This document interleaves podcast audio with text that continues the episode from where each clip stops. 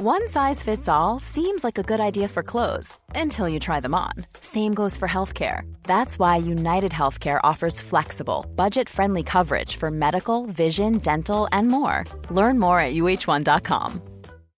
Here's a cool fact a crocodile can't stick out its tongue. Another cool fact you can get short term health insurance for a month or just under a year in some states. United Healthcare short term insurance plans are designed for people who are between jobs, coming off their parents' plan, or turning a side hustle into a full time gig. Underwritten by Golden Rule Insurance Company, they offer flexible, budget friendly coverage with access to a nationwide network of doctors and hospitals. Get more cool facts about United Healthcare short term plans at uh1.com. The New Statesman.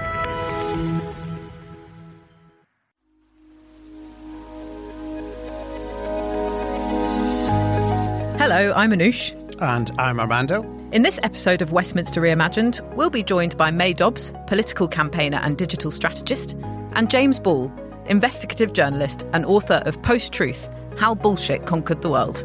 Both have tracked the rise of post truth and misinformation and can give us an insight into the effect it's having on our politics. We ask if the UK is now fully in a post truth world and how we can counter it.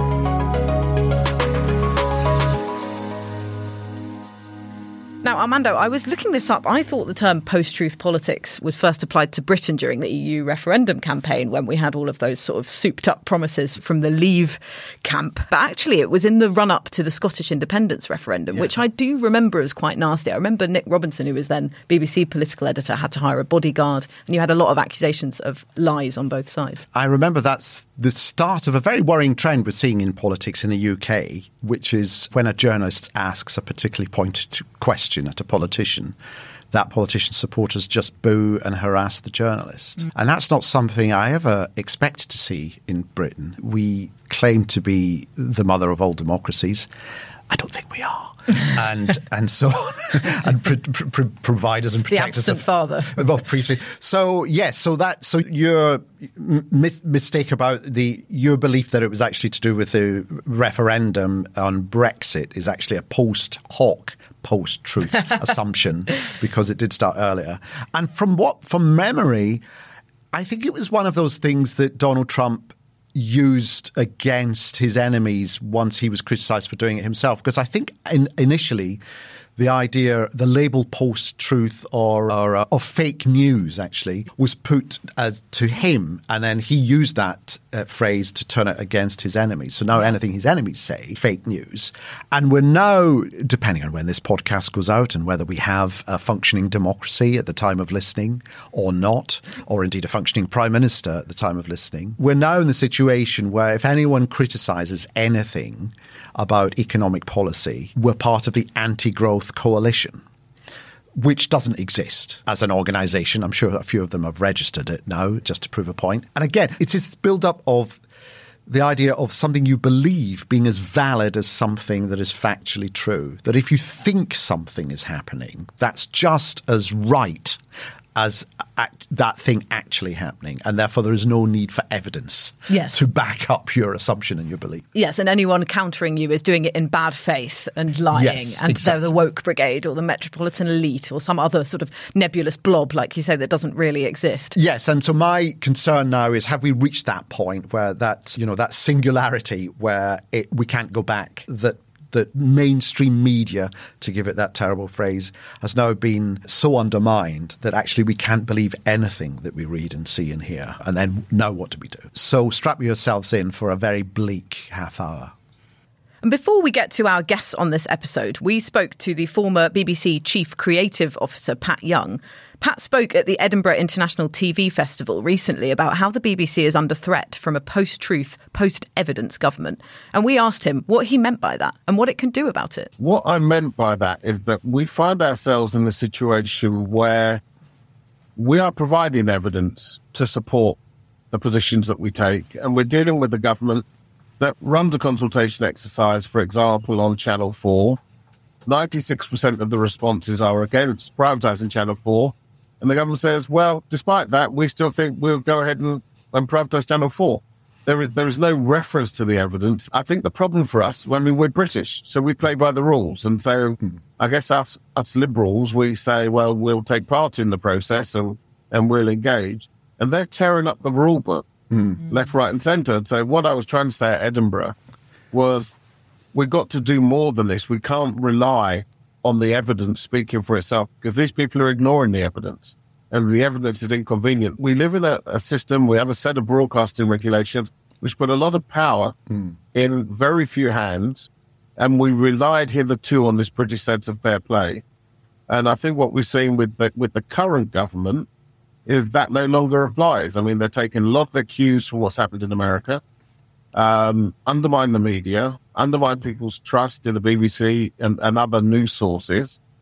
Uh, and then it's just opinion. And as we've heard in the Brexit debate, it's just one opinion amongst many. But what can public service broadcasters do other than play fair? In the moment they they try and be more, I don't know, aggressive or unfair, obviously, you know, that's going to come in for a lot of criticism. They're kind of hampered in what they're able to do. They are and they aren't. I mean, I think Emily Maitlis caught this well at Edinburgh when she said basically got you know in, in a mask he said, Get your balls back.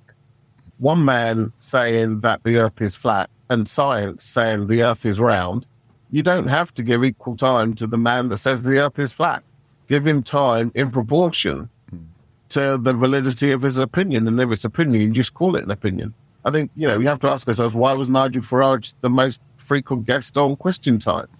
There was this fear that if we don't satisfy that community, that agenda, we're going to be criticised. Well, in proportion to all the other elected representatives in the country, he had massive over overrepresentation. Yes. And so they got to they got to get their balls back. They got to sort of they know what impartiality is.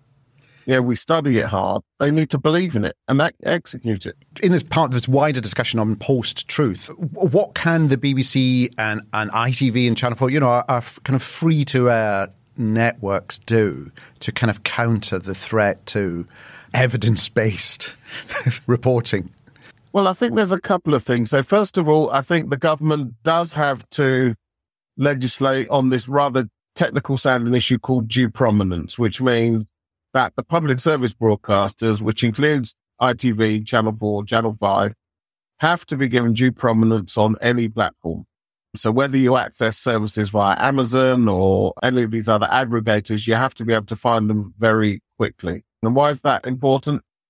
Because I think with our overall news regulatory environment, it means the mass of people will get access to unbiased news, information, and comment, which will allow them to take decisions and engage in an informed democracy. And you only have to look at America, where most news consumption is via proprietary channels on cable, where MSNBC takes the left wing position and CNN until recently took sort of the center left position and Fox take the hard right position which is why 70% of Republicans who all watch Fox News believe the election was stolen, that Obama was born in Africa. There is a reason we don't have that here. And that's because to date, the prominence of our PSBs. And so we need to make sure that due prominence continues into the new environment.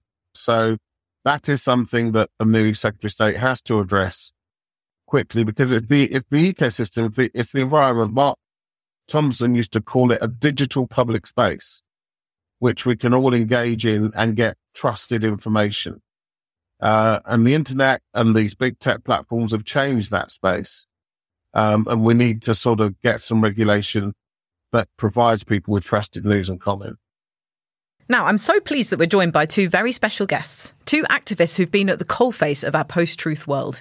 Mae Dobbs is a political consultant who's worked on six national level elections across the globe, including working with the Labour Party in the UK, working on Anas Sarwar's Scottish Labour leadership campaign and on both Barack Obama and Joe Biden's presidential bids in the US. She's seen how social media was used by all extremes in the US elections and specialises in countering online misinformation that can infect our democratic processes. And James Ball is an investigative journalist and reporter.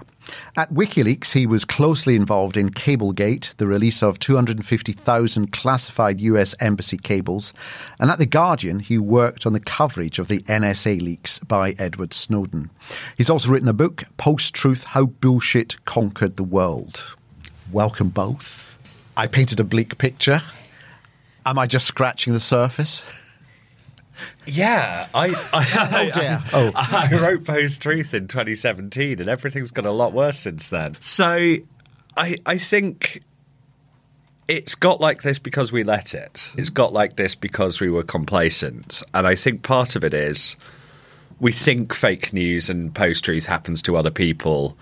As we get polarized, as we get angry, it happens to us. There is plenty of madness and misinformation on the left, and there is plenty in the center. Mm-hmm. And it's almost more dangerous in the center because centrists, in my experience, are very convinced that they're the sensible, measured ones, while coming out often with lunacy. Oh, go on. And so- Is that as- that the government crashed the pound on purpose? Yeah, one of sort of stuff Yeah. like it's a hedge fund conspiracy or Tufton Street control.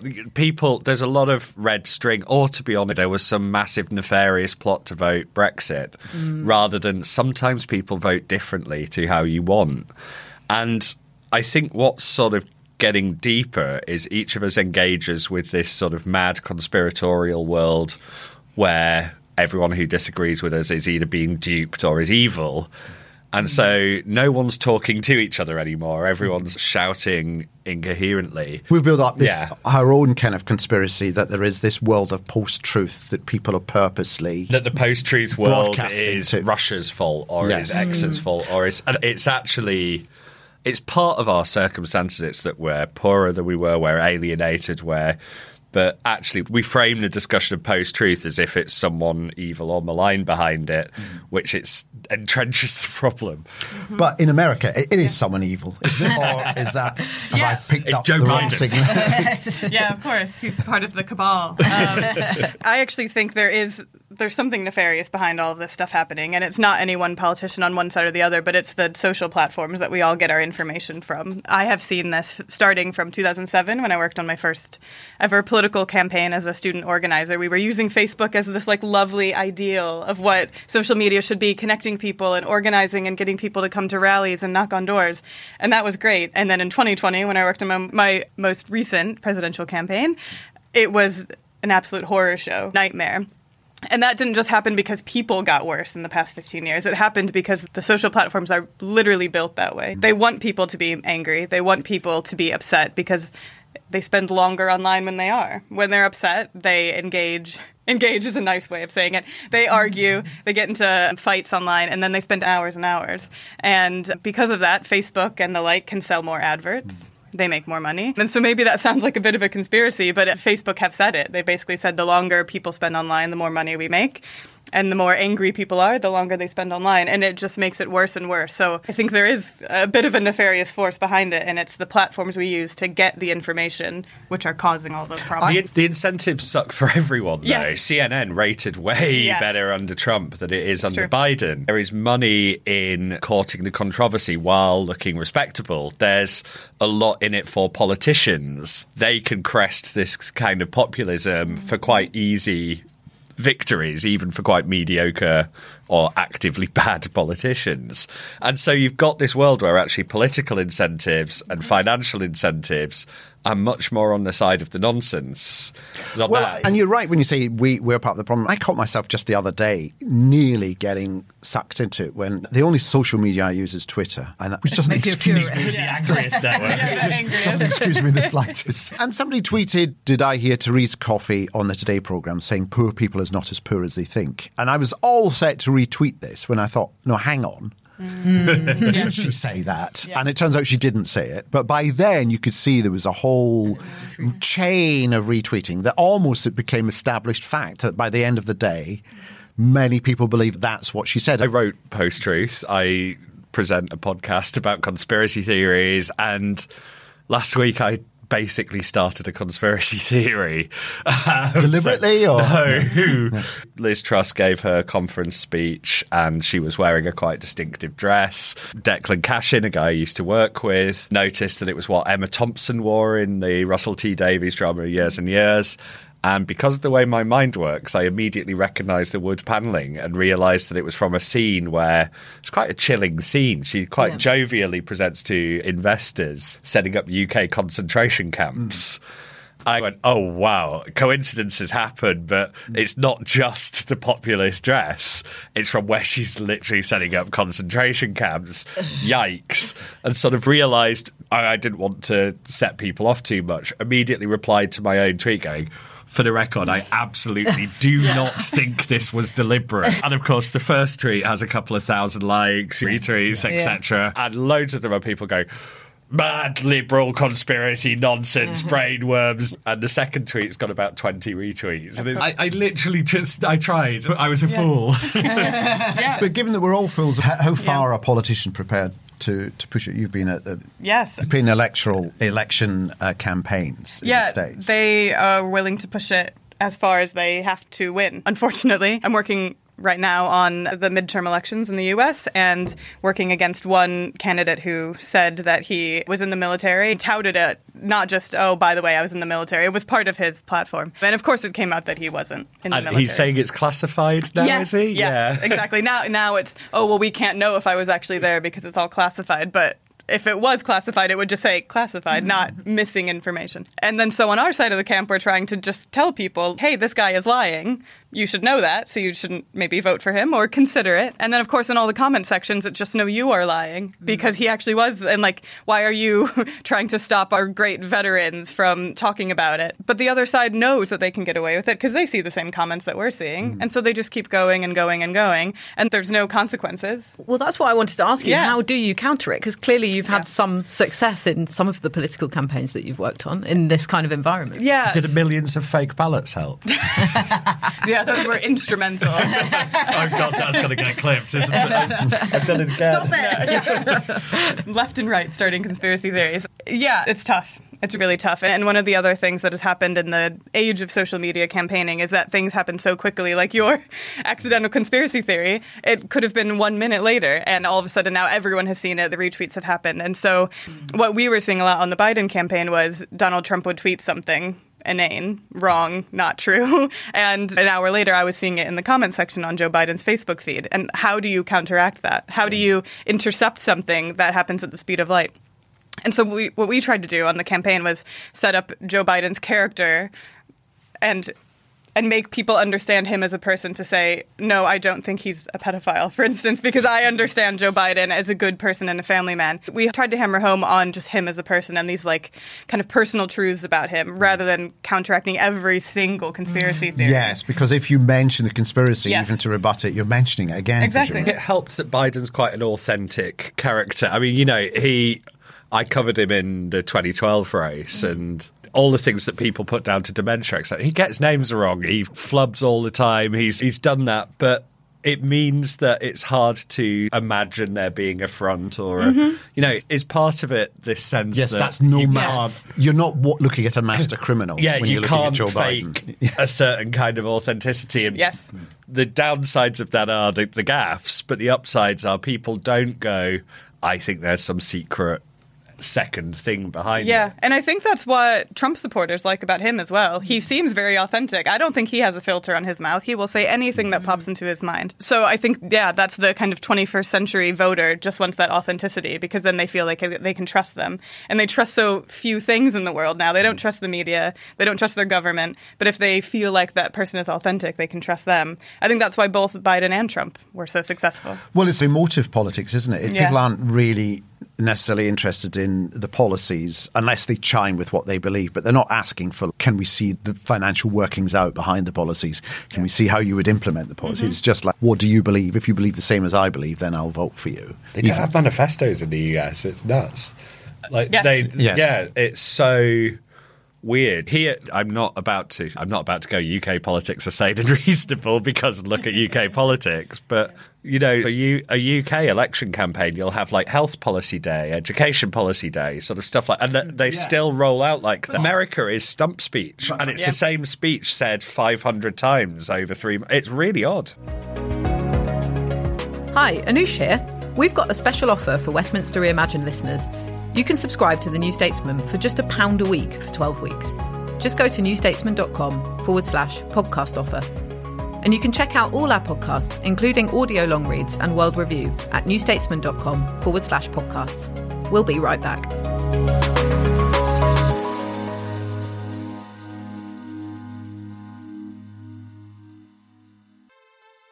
From the New Statesman comes World Review, a twice weekly international news podcast.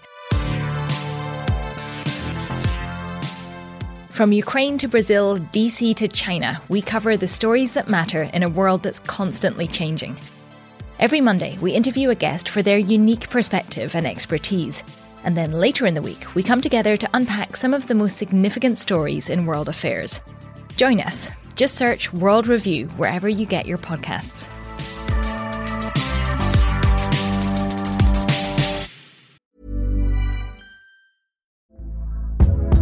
Hey there, it's Michelle Norris. I'm host of a podcast called Your Mama's Kitchen. When I travel, I'm usually looking for a way to find a taste of home when I'm not at home. And one of the things I love to do when I am at home is entertain. And Airbnb allows me to do that. When I was in California recently, I rented a house that had a great kitchen. And when we were sitting around the table, we're all thinking, we're in someone else's house. Someone could be in all of our homes as well.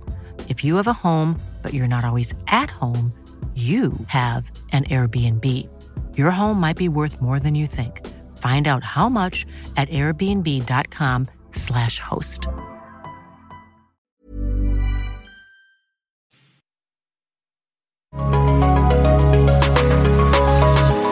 But here we are in a climate, and one of our other podcasts will be looking at whether uh, British pro- politics has become too presidential. Because here we are in the middle of various leadership challenges and crises. Mm-hmm. When we have someone who's not elected on the basis of a manifesto, but on a very small electorate of Tory members, implementing policies that everyone thinks is wrong. Well, is she implementing them? You've got the, the expert here. By, by, by, the time this goes out, that may well have changed. Yeah. But we're at a situation where we're in the UK. I think where we're joining mm. this new tradition of implementing politics by emotion. The leadership campaign was conducted via Instagram, really. It was all shots of people looking yes. prime ministerial, mm-hmm. really, on a tank and in front of children and mm-hmm. by a hospital, rather than saying. What's she doing with stuff. a tank in front of children? That's weird. There's another conspiracy. yeah, no, I really think I've had this discussion with a lot of politicians in the UK and the work I've done, and I say, oh, we did this in the Biden campaign or whatever, and say, oh, why don't we try this? It worked really well.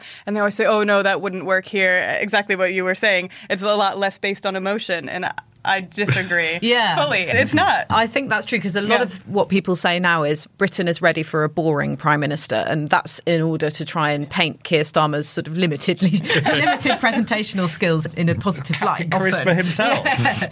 and I can see the intellectual argument behind that, but I just don't think it's true because humans are humans, and our gut feeling is to be attracted to charisma. And he's trying to lean into this sort of boring dad image of himself, and maybe some of the authenticity of what we were talking about might come through and appeal to people. But the idea of just being boring in itself, I just don't think that works here just as it doesn't work in the US. Is that something that you found with the people yes, you've spoken to? Definitely, yeah. for sure. And I think because everything happens on social media these days. Mm-hmm. Social media, they are all platforms for authenticity. You are meant to show your true self. That is why they were invented. And it's very similar, I think, in looking back in the 1960s, the very classic Nixon versus JFK presidential debate, the first televised debate. And you look at JFK and he's very suave and charismatic, mm-hmm. and that works well for television. Whereas on social media now, the very blunt delivery of a Donald Trump works really well on Twitter. And I think we're seeing that same development over time where from the 1960s to the 1990s, charisma and polished was great yeah. for television. That's what people wanted. Now, people want authenticity in real stories and like real voices. Yeah, because now slickness is being it's slick as, is yes. an insult, yes. isn't it? Yeah. And yet it's amazing how often people do it. I, I sort of, when the polls were far less good for Labour, I spoke to a pollster and he said that as he saw it, the issue with Keir Starmer was he felt like someone who would focus group whether to piss standing up or sitting down, just totally trying to message and shape and be who is expected mm. to. And maybe because there is so much polarization and fake news and whatever, people want someone who they think can't lie to them, not even necessarily won't. I think we've hit a cynicism where no one really trusts anyone. But if you get the impression someone runs off their mouth or someone just doesn't really have a filter, that's a substitute for trust. Whereas polish, people just really it doesn't work at the moment. And yet everyone still tries it. Yeah. It's these sort of, you know, I'm the adult, I'm the sensible one. And it's all, we've reeled from crisis to crisis to crisis. So uh, is not that working for is us, that is a kind of glimmer of hope then that actually somehow we've achieved a kind of herd immunity against lies and that we're now beginning to have the strength to determine whether someone is speaking truth or I not? I think we need to shift authority to authenticity. It used to be the newsreader was from southeast England, six social classes above me, had a nice tie, nice tie nice accent, and would tell you all the news because it's that. And the Bieber's actually slowly caught on that everyone hates that and doesn't trust it. And as they do things like newscasts, Yes. you actually got to see a bit of personality from sort of Kuenssberg and Chris Mason, etc. And you realise oh, they are human. They do make jokes like the rest of us. And I think that connects with people. It was really interesting what you were saying about the TV era. Mm. We are in a social media era, and people want stuff to seem real. And I do think it's harder to fake. Wait, wait, where's the way back from in American politics where, you know, you can say, you know, from day one, I had the biggest inauguration crowd of any president ever when the photographs show you clearly didn't. Mm-hmm. To there was no insurrection on January the 6th. It was just people being boisterous. Or Um, Antifa. they um, haven't decided which one. in the early days of the pandemic, it's not a pandemic. Yeah. It'll go away. Mm-hmm. Don't you worry. Yeah. Very soon, America may well be governed, but in the White House and in the House and in the Senate mm-hmm. by a party who who propagates that. What what's going to happen if that's the case? When they have a kind of stranglehold on truth and lies. Yeah, unfortunately, it's not going to be great. I don't have a, an optimistic take on that. My my feeling is the only thing that's going to pull us back from this is starting to regulate the social platforms, which currently no regulation at all. They can do whatever they want, and as we, as we've talked about, their incentives are to sow discord so that people fight each other and stay on the platform all day and all night. And so, because of that, I mean, on the 2020 campaign we were allowed, we didn't on the Biden campaign, but we were allowed to put anything on our ads. They were not regulated. If they, if someone said this is patently false, Facebook would say, "Well, it's free speech," which is absolutely ridiculous because an ad that put, is put on television that's regulated. If it's patently false, it has to be taken down. But on social media, they just keep hiding behind the free speech thing. And so I think we're not going to really change that until we can actually get some regulations in place. Eh, But, But how do you the- regulate? How do you regulate them if the legislature is governed by people who don't want to? Yes, that's the problem. And they see a lot of actual personal incentives as well. You know, the Facebooks of the world and Google, they get a lot of incentives for getting Republicans in power because they get tax cuts. They make so much money if the Republicans are in power. They love it. And there's less regulation because the Republicans don't want to regulate. So it ends up becoming they're all in bed with each other and we're screwed. I did promise this would be a blue cap. But how much? Okay, this is an obvious question, but how much was it ever thus? You know, I can think of falsehoods that everyone accepts Yes. in Britain. For example, Labour crashed the economy in 2008. You still hear that when you go around door knocking with politicians. People will repeat that back to you. It's the 1930s. Tony Blair shouldn't have uh, gone around selling all those mortgages in uh, Yeah, Tennessee. in my exactly, view. exactly. the There's a- thirties, the Mail had there was it the Zinoviev letters or something, just cl- a false letter saying Yes. that You, you several of the founding fathers Yes. spread fake mm, newspapers in the UK that actually led to atrocities in America. They they wanted Britain to pay reparations for the war on independence, and so they said that Brits had bribed Native Americans to do raids and kill mm-hmm. like people people in American villages and commit these massacres. Now these newspapers were fake editions only circulated in Britain. But obviously, some of them got back to America, mm-hmm. and then there were retaliatory massacres. And this was Ben Franklin. So there the has been of- some atrocious things. Yes, the disposition to- to do that was mm. always there, but is it that the the means now to do it is just so mm-hmm. easy and so And it's so fast. universal So and fast. fast? Yeah. Yes, Because I was on the Obama campaign in 2007. We I would go knock on doors and people would say, "I won't vote for him because he was born in Kenya." The classics. But that was we definitely felt it was moving a lot slower. It was being talked about and probably on you know right wing radio, people were talking about it, and that could move pretty quickly. But the way it was being spread mostly was through email chains. If we all harken back to the day of the email chain, forwarded on to five people, and so that was moving through kind of social circles in a very organic way and at a much slower pace. So we felt on that campaign we were able to counteract it and say to people, no, this isn't true for X, Y, and Z reason. And eventually he did win and he showed his birth certificate and it's horrible, but we were able to counteract that. But Yeah, now I think the speed at which these things can happen, it's impossible. We, should- we can't say. I should say I don't agree it's technology. I think we mm-hmm. will always point to a faster technology and see it propagating there and say that's the issue. I think there are issues with it. I'm not. I would be an idiot if I said otherwise. But the social contract is breaking down. It's not working. Work doesn't pay. You can be in professions and you can't get a house. We haven't had a pay rise as collectively as a nation since 2007. People are doing everything right and not getting the, the living standards of their parents at their age. And it's not just people on the breadline or people in the working class. It's actual the professional classes as well. And it's not just young people now. It's people in their forties. And when the social order I is breaking down and the, and the social Yes. contracts breaking down, people get angry and polarized Yes. and open to populist messages. Which goes back to your earlier point that it's us. It's not the social media. It, it's us. We, there is a reason people vote for extreme politicians or are drawn towards If, extreme if groups on the left society right. starts meeting the bargain, if the social contract's upheld, people are less prone to the person shouting the bad thing. You're open to it when you go, well, hang on. Why isn't this working? I'm doing everything right Mm. and I'm not getting it. That's where you start looking for the explanation, and that's where Yeah. Well, it's the Jews, it's QAnon, it's whatever. That's where you're Yeah. susceptible to that. But I will say it's not even people are looking for it. That's the problem with technology. And but I agree, it's Yeah. not just technology. if so, if Facebook had never been invented in the Harvard dorms, we would not be in a perfect utopia. But it's making it worse because people aren't even necessarily looking for it. They just log on and they say, "Oh, that's a cute dog," and then all of a sudden QAnon is in their feed. And how did that Yeah, happen? yeah. There was this really interesting study done where they just set up a fake Facebook account for some woman called Carol in North Carolina, and she was just you know a slightly conservative mother. And they just started clicking on stuff just randomly as someone might. And within five days, she was in QAnon groups.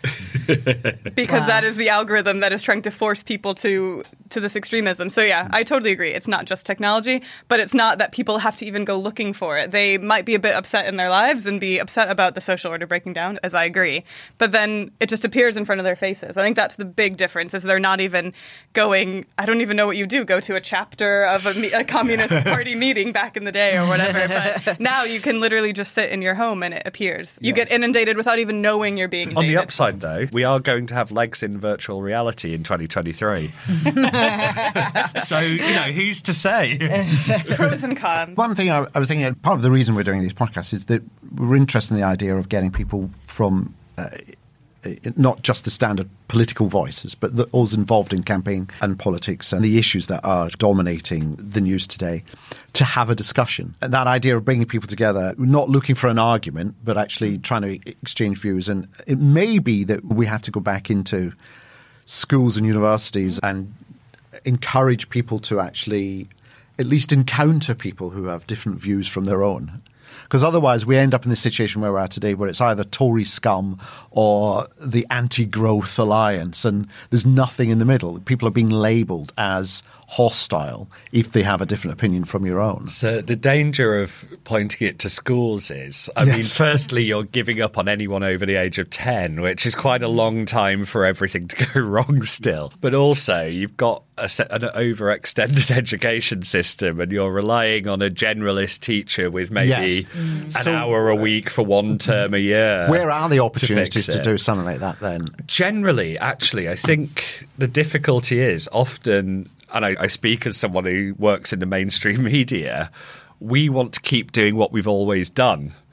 And we just want the public to enjoy it. Alternative voices grow up when the mainstream doesn't connect with people and doesn't talk to it. It's not that these are fighting. They're, the sort of dodgy news sites and the extreme news sites are a symptom, not the disease. But actually, the media needs to go where people are. Politicians mm. need to go where people are. And instead, what we're trying to do is stand on this sort of hill that's rapidly eroding away and go, why aren't you still here with us? Mm. And so it's the humility to go, I think there is a habit for those of us at The Guardian or the New York Times or whatever to go, we're going to keep doing what we've always done, which mm. is right and good. And why isn't it you silly person? It's a bit like the Remain Yeah. argument that every Brexiteer was tricked. It's actually, no, they weren't. And you're a dick for saying. sorry, and you're a prat for saying. No, no, so, no, no. Uh, dick know, is acceptable. Yeah, I'm very glad. Uh, what about your solutions, Mae? My solution, yeah. yeah. So my number one, as I've said, is regulation. We just uh, it is just absolutely wild that these are the biggest media companies in the world and there's just um, almost no regulation. So they won't solve every problem, but they will help. Either just breaking them up, they're huge monopolies that just everyone gets their information from and they can do whatever they want. So even just breaking them up would be helpful. And having some types of rules about what can be said, especially on the advertisement side. Again, it's on television, so why can't we do it for politicians who are running for office? Why are they allowed to go on Facebook and say outright lies and not have any kind of consequences? So that's one side. But then as a campaigner, I definitely agree with what you're saying. Like we need to be better at meeting people where they are and not just putting an op-ed in the New York Times. that's not super effective. But I work on campaigns and they still think that's the end all be all. Right. We got an op-ed in the New York Times. that's going to change heart change hearts and minds. But it's not going to. Mm-hmm. So being more authentic, as we've talked about, being in the places where people are, coming to them on their level, and talking about things they care about. There's so many things where you're trying to shove something down someone's throat, and it's like they they don't care about that. We need to be effective in figuring out what people actually care about and addressing those needs and helping them, as you've been saying, making the social order come back together. And then just personal things that we can all do is don't retweet stuff don't respond to things. Yep. If you yep. have to, take a screenshot and then post a brand new post because we are just feeding the algorithm this horrible mess of things that shows that the worst types of behaviors are rewarded. So point, that's something we can do. Point very taken. something we can all do every day. Don't engage. Good. Don't engage. That's the message. Switch this podcast off. After you've listened to this, burn it. That's no. Well, let's, let's end on, on those positive points and those positive suggestions. Thank you very much. I'm sure we could talk about this for hours. Oh, happily. Thanks so much, both of you. Great. Thank you. Thank you really interesting. They actually didn't agree with each other on everything, did they? About the sort of technology's role in our instinct to believe. No, they didn't. But they them. did agree that fundamentally we're doomed. I think I can't shake myself out of this deep despair about this whole business because how we reprogram ourselves to look more analytically at stuff and not to be like I gave the example of myself so being caught up in a in, in, in, a fake news cycle. It's becoming second nature. It's something we don't even think about now. It's just part of our automatic responses to join in. Where there's a crowd yelling or screaming or laughing, we go and join in. And it's very difficult. I mean, I think what came across was whatever we do to try and stop it, like deregulate or regulating the mm. social media, these are small steps that are very hard to achieve unless you have the political world behind you. Yeah. And that is the problem. Yeah, and when you said join in, I think it's something that we did touch on, but we didn't go into in that much depth. But there is a need for belonging and a need to have an identity, isn't there, among people? That's right, yes. And that's probably because of part of what James was saying about the social contract breaking down. We feel more isolated. We don't feel like we're getting back what we deserve from society. Although it seems quite a grim solution that the only way to fix this is to fix the social contract. Well, yes. yes, that's a big fix. Yeah. It's a big ask. Yeah, and it's not always the right government in power to do that. No, and it's a long term thing. It's not something that could be done overnight or even in the next five to 10 years. It's, and I do also wonder whether, the fact that we are a bit more fragmented in that we do spend more time by ourselves on our screens, mm. strangely, it adds to that that impulse to then try and search for something else that connects us with to other people. And if it's on our screens, we're finding these other people all massed in one group, having a go at someone or cancelling someone or shouting at someone or just sharing a dog meme, then we want to go and join it really for a bit of company. Right. So, Anoosh, what's on the agenda next week? Well, on the next episode, we take a look at the B word, Brexit, with two brothers on both sides of the debate to see if they can find anything to agree on. You've been listening to Westminster Reimagined on the New Statesman podcast with me, Anoosh Chakelian, and our special guest host, Armando Iannucci. If you enjoyed this episode, please leave a review and don't forget to subscribe. You can watch video from this podcast on the New Statesman's YouTube channel and on the New Statesman website. This episode was produced by Adrian Bradley and May Robson. Our executive producer is Chris Stone.